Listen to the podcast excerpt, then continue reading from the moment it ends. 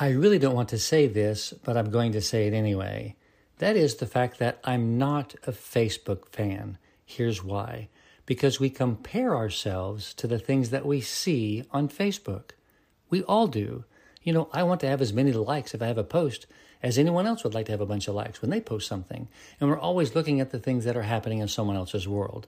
Now, it is a great vehicle for getting information when something's not going well in a family's life and they can share that they need prayer or whatever. And I'm okay with that.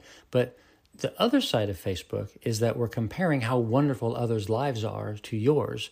And did you know that when you are comparing yourself to someone else, your life isn't going to go well because you're never as good as they are and you always see their lives as better than yours?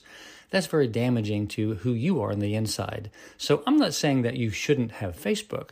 What I'm saying is is that let's cautiously look at what we're doing when we're looking at Facebook and why are we doing that? It's really nothing more than wanting someone to look at me, look what I'm doing. And sometimes that's not reality. Reality is how you're behaving and what you're actually doing in your real day to day life to have the relationships and improve the things that you want to improve in your life. So let's pay attention to what we're actually doing and not what we want others to see. I love you. I'm Dan Clark.